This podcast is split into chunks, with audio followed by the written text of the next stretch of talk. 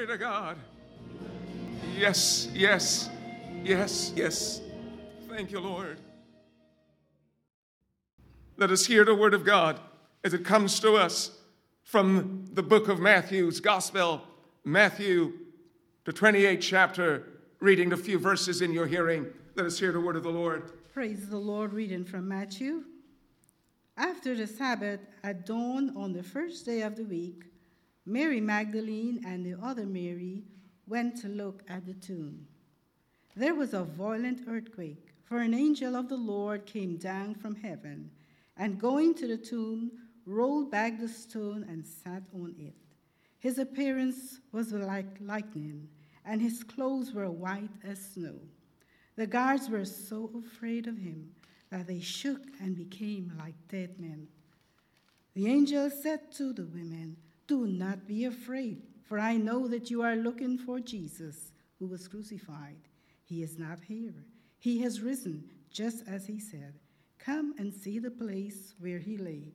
And then go quickly and tell his disciples, He has risen from the dead and is going ahead of you into Galilee. There you will see him. Now I have told you. So the women hurried away from the tomb, afraid yet filled with joy, and ran to tell the disciples. Suddenly Jesus met them. Greetings, he said. They came to him, clasped his feet, and worshipped him. Then Jesus said to them, Do not be afraid. Go and tell my brothers, Go to Galilee. There they will see me. While the women were on their way, some of the guards went into the city and reported to the priests everything that had happened. Amen. Well, praise the Lord. Not only Matthew's gospel carried this account, so important was the resurrection of our Savior and Lord Jesus Christ. Mark, Mark would not be outdone. Mark speaks of the resurrection from his perspective.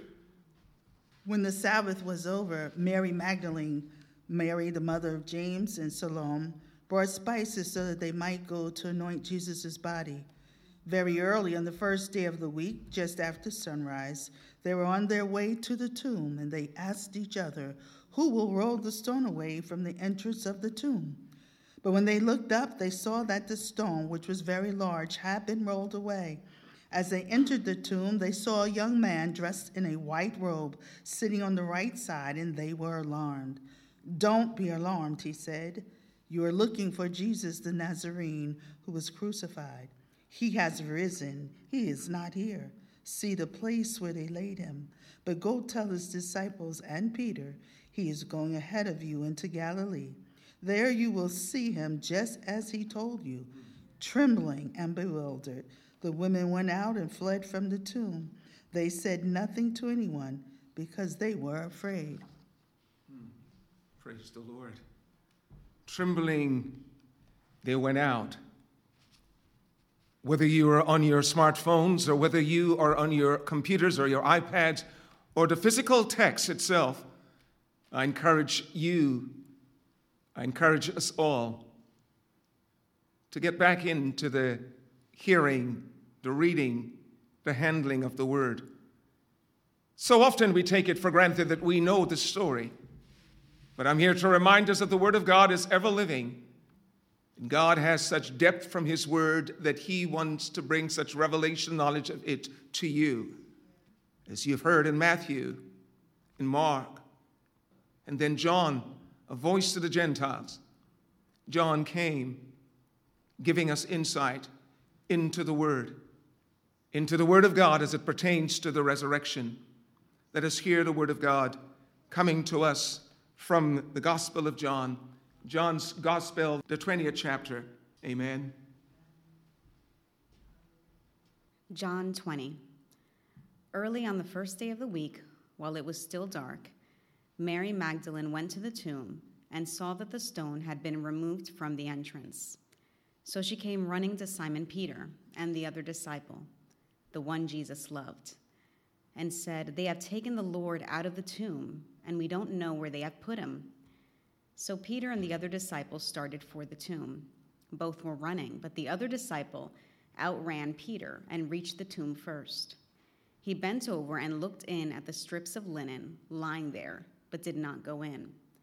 Then Simon Peter came along behind him and went straight into the tomb. He saw the strips of linen lying there, as well as the cloth that had been wrapped around Jesus' head. The cloth was still lying in its place, separate from the linen. Finally, the other disciple, who had reached the tomb first, also went inside. He saw and believed. They still did not understand from Scripture that Jesus had to rise from the dead. Then the disciples went back to where they were staying. Now Mary stood outside the tomb crying. As she wept, she bent over to look into the tomb and saw two angels in white seated where Jesus' body had been, one at the head and the other at the foot. They asked her, Woman, why are you crying? They have taken my Lord away, she said, and I don't know where they have put him. At this, she turned around and saw Jesus standing there, but she did not realize that it was Jesus. He asked her, Woman, why are you crying? Who is it that you were looking for? Thinking he was the gardener, she said, Sir, if you've carried him away, tell me where you've put him, and I will get him. Jesus said to her, Mary. She turned toward him and cried out in Aramaic, Rabboni, which means teacher. Jesus said, Do not hold on to me, for I have not yet ascended to the Father. Go instead to my brothers and tell them I am ascending to my Father and your Father, to my God and your God. Mary Magdalene went to the disciples with the news, I have seen the Lord. And she told them that he had said these things to her. Praise the Lord. The cross is bare, the tomb is empty. Jesus Christ is indeed risen. And the scriptures are at your and my disposal to take up and read and be enlightened of the wondrous work that God has accomplished for you and for me on Calvary. Up from the grave he arose. God raised Christ to life. And my brothers and sisters, you have a story to tell. Because he lived, you and I can face all the tomorrows. There's a lot of uncertainties in our world. And while others are being callous about what's happening on the world front, there's an enemy of our soul who is seeking as much as possible to usher men and women into an eternity. And would to God it would be an eternity with Christ, an eternity with God. The tomb is empty. And your tomb and my tomb, if we happen to go by way of death, hallelujah, is also going to be empty because of a resurrected body. This mortal will put on immortality. It's a hope that we have in God through Christ. The tomb of many others are still filled with the remains, whether it be Krishna or Buddha, and you can go down the list of uh, so called great spiritual leaders of yesteryear. But the tomb of Christ is empty. And, brothers and sisters, uh, we ought to rejoice and again rejoice uh, that God raised Christ from the dead. And Jesus declared that I am the resurrection and I am life. And you and I can experience it not just temporarily, but for all eternity. Has He not been faithful?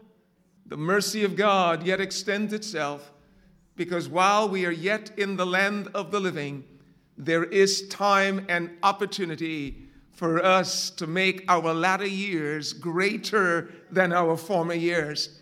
For there are many things of the past that we can't go back and change. And God is not calling us to go back, He calls us to new beginnings. And one would say, Well, what do I do with my failures of yesteryear? And the conviction that I feel, we repent. Not to man we confess, but to God.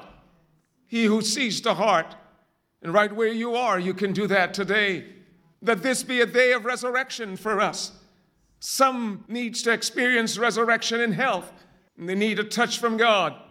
There are others who need resurrection within the, the family. The dynamics of the family is not right. Uh, the enemy has been seeking to strip it bare And God wants to resurrect that. This day can be, and what to God it is for you, a day of resurrection of relationship within the context of the family. And then there are those who've been experiencing some very difficult times financially. And God is the God who not only met the needs of yesteryear, but He wants you and I to experience the abundance so that we can be a blessing to others. Let's believe Him to resurrect those things.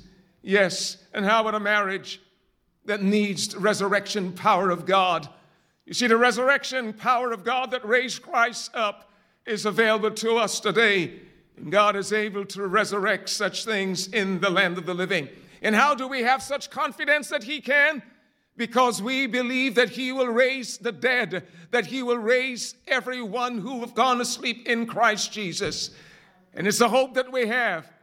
It's not just a hope for when we go into eternity, but it's a hope that will be manifested uh, even in the land of the living. Praise the Lord. Uh, this afternoon, let us appropriate the power of the resurrection, for there is power in God through Christ. Amen. My brothers and sisters, God so loved you that if you ever get serious enough, my friends who are walking distance from the cross, I'm speaking to those of you that are walking distance from the cross, who have an intellectual concept of who He is, but yet to experience Him in a relational manner. I say to you on this Resurrection Sunday, it's about time. It's about time you experience Him. You know, we've never experienced death, thank God. That's why we're here. But it's an experience that awaits all of us, barring the rapture. And that's a whole nother topic. But don't let us ever be like those who mocked. Those of you that have been mocking under the sound of my voice, whether you are listening to this on the podcast, God who loves you, forgive you. And today, this very day that you are listening, today can be the first day of the rest of your lives. You can have an experience that will turn you around. And for those that have been delaying, You've been delaying for too long. May I remind you that you're no longer 34? You're no longer 24. You're no longer 54.